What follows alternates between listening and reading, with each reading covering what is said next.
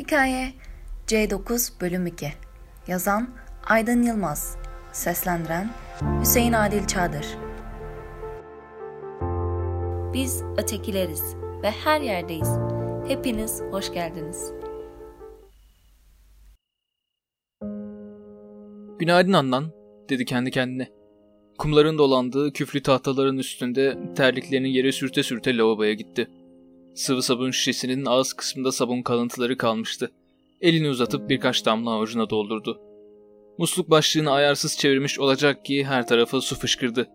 Biraz kıstıktan sonra ellerini yıkadı. Dantel işlemeli havlusunu yüzünde gezdirdi ardından oda kapısının koluna fırlattı. Lojmandaki eksikleri sıralaması gerekirdi. 1. Lojman dedi sinirini kalemden çıkarırcasına. Ev yıkık dökük iki odası kullanılmaz haldeydi.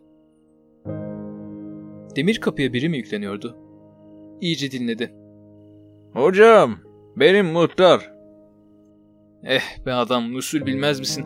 Kapıyı kilitlemesek içeri dalacak, diyor omurdan Adnan. Geliyorum muhtar amca, bir dakika. Kot pantolonunu giyip üzerine gömleğini geçirdi. Düğmelerini iliklerken diğer yandan ayakkabılarının üzerine basıyordu. Spor ayakkabıdan başka bir ayakkabıya alışamamıştı bir türlü. Kapıyı açınca yüzüne sabah güneşi vurdu. Sanki yeni bir sabaha, yeni bir mekana değil de yeni bir hayata uyanmıştı. Ne güneşi sevebildi, ne yüzünde çırpınan sabah ayazını. Boğazında soba kurumu birikmiş sesiyle Adnan'ın yüzüne bakmadan mırıldandı muhtar. Heh, geldin mi hocam? Hiç sesini çıkarmadı Adnan. Ardından kapıyı kilitledi. Yeni bir hayata yola koyuldu. Muhtarı takip ediyordu. Nereye gideceğini bilmeden. Hocam bugün bizim ilkokulda bir proje neyin varmış. Oraya davet ettilerdi de seni de alayım dedim. Yürürken bazen taşları denk geliyor, ayağının kenarıyla itiyordu. Aklı okulda değildi Adnan'ın. Hala babasından harçlık alıyordu. Beynine dolaşan dumanın karlı dağların zirvesine kamp kurmuş dumandan farkı yoktu. Öylesine silik, öylesine sinik. İçindeki dağın yamaçlarında karlar, karların altında ümitler yatıyordu. Gözünü bir an olsun ayaklarının ucundan ayıramadı. Kafasını kaldırınca yıkıntılar beliriyor, karlar ümitlerle beraber eriyordu. Okulda hoş karşılanmıştı Adnan. Çocuklar bir an olsun etrafından ayrılmamış, öğretmenlerle bir bir tanışıp hasbihal etmişti. Çocukların sunumunu izlerken okulda çalışan temizlik görevlisi eline çay bardağını tutuşturdu bir anda. Hocam hoş geldiniz köyümüze. Nasıl beğendiniz mi? Eliyle okuldan uzakta tepede duran köyü işaret etti. Henüz gezme insanlarla tanışma fırsatım olmadı. Ah ezan vakti de yaklaşıyor. Malum bugün cuma. Kaçar gibi aniden ayrıldı okul bahçesinden. İnsanlarla tanışmayı sevememişti bir türlü. İnsanları tanımaktan korkmuyordu. İnsanları sevmiyordu. Onların o yanmacık dualarını, merhabalarını, gülüşlerini... Herkes, herkesin arkasından kuyusunu kazıp üzerlerine toprak atıyor ve bununla yetinmeyip ardından gözyaşı döküyordu. İnsan işte. insancık. Kafasında var bin bir türlü hesapçık. Zanneder kendisinin bu yaşadığı dünyacık. İlk cuma namazını kıldırdı Adnan. Toplanan yardım paralarını bir poşete koydu, şahitlerle birlikte tutanağı imzaladı. Cemaatten yaşlı bir amca, sakalları pamuk grisi, biraz beyaza çalmış, bastonu zeytin dalından takkesi bedeninin bir parçası, güler yüzüyle yol göstererek kıraathaneye götürdü. Cami ile lojman arasında duran dalları yola doğru sarkmış, kurumuş bir kayısı ağacına rastladı. Çöktü ağacın gölgeliğine. Ne meyvesi vardı ne de göğe uzanabilecek dalları. Üstelik susuzluktan, ümitsizlikten kırılmış, sular dallarına yürümeyi bırakmıştı. Hemen yanı başında kabuklarından arınmış, kırılmış uzanan dalı eline aldı ve yoluna devam etti.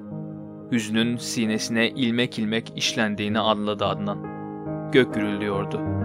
Betondan bulutlar toplaşmış, şimşeklerle dans ediyordu.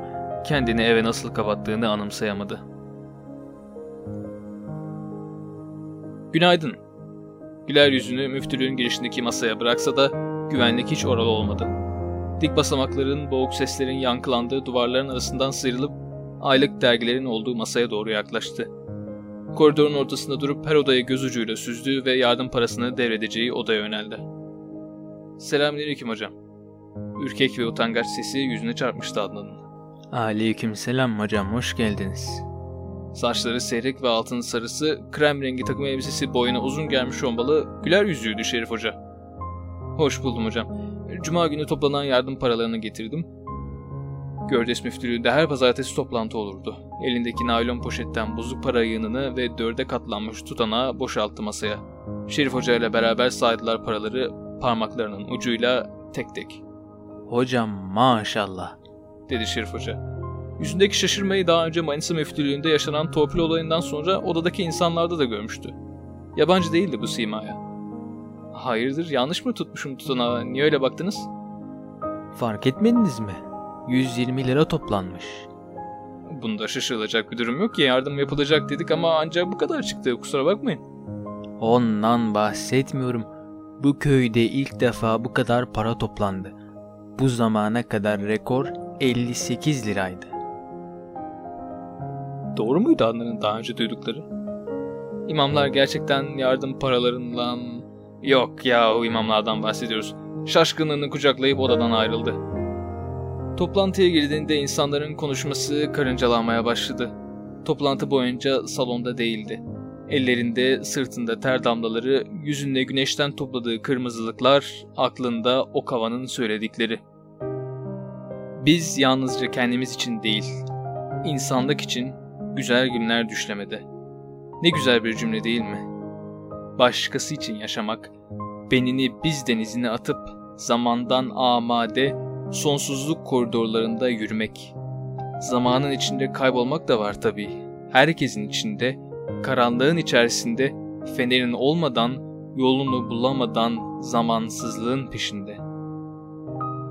Kendim için değil, insanlık için.''